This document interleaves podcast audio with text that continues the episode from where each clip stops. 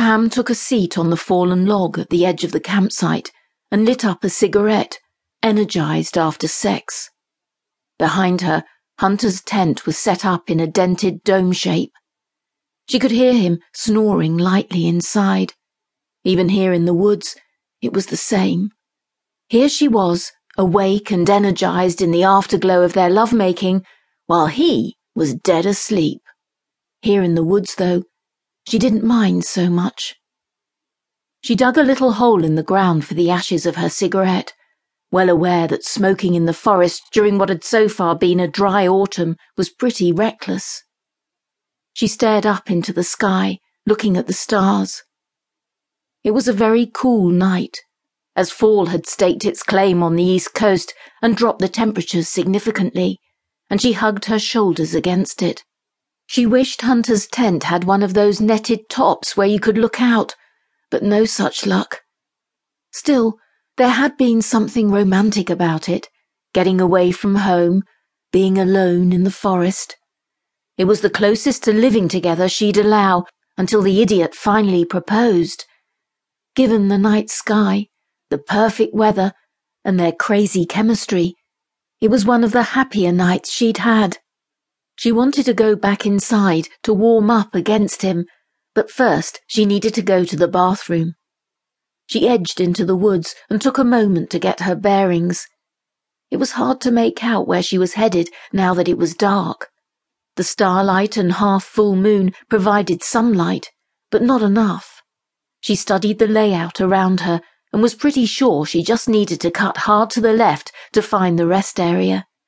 She crept out a few feet further and went in that direction for about 30 seconds. When she turned around, she could not see the tent. "Damn," she breathed, now starting to panic. "Get a grip," she told herself as she continued to walk.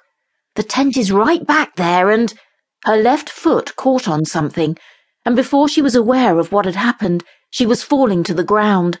She managed to throw her hands out at the last second, keeping her face from striking the ground. The wind went out of her in a solid little gasp, and she pushed herself up right away, embarrassed. She looked back to the log she had tripped over, angry at it in an almost childlike way. In the dark, the shape looked odd and almost abstract. She knew one thing for certain, though. It was not a log. It had to be the night playing tricks on her eyes. It had to be some weird play of the shadows in the dark. But as a cold fear crept over her, she knew it for what it was.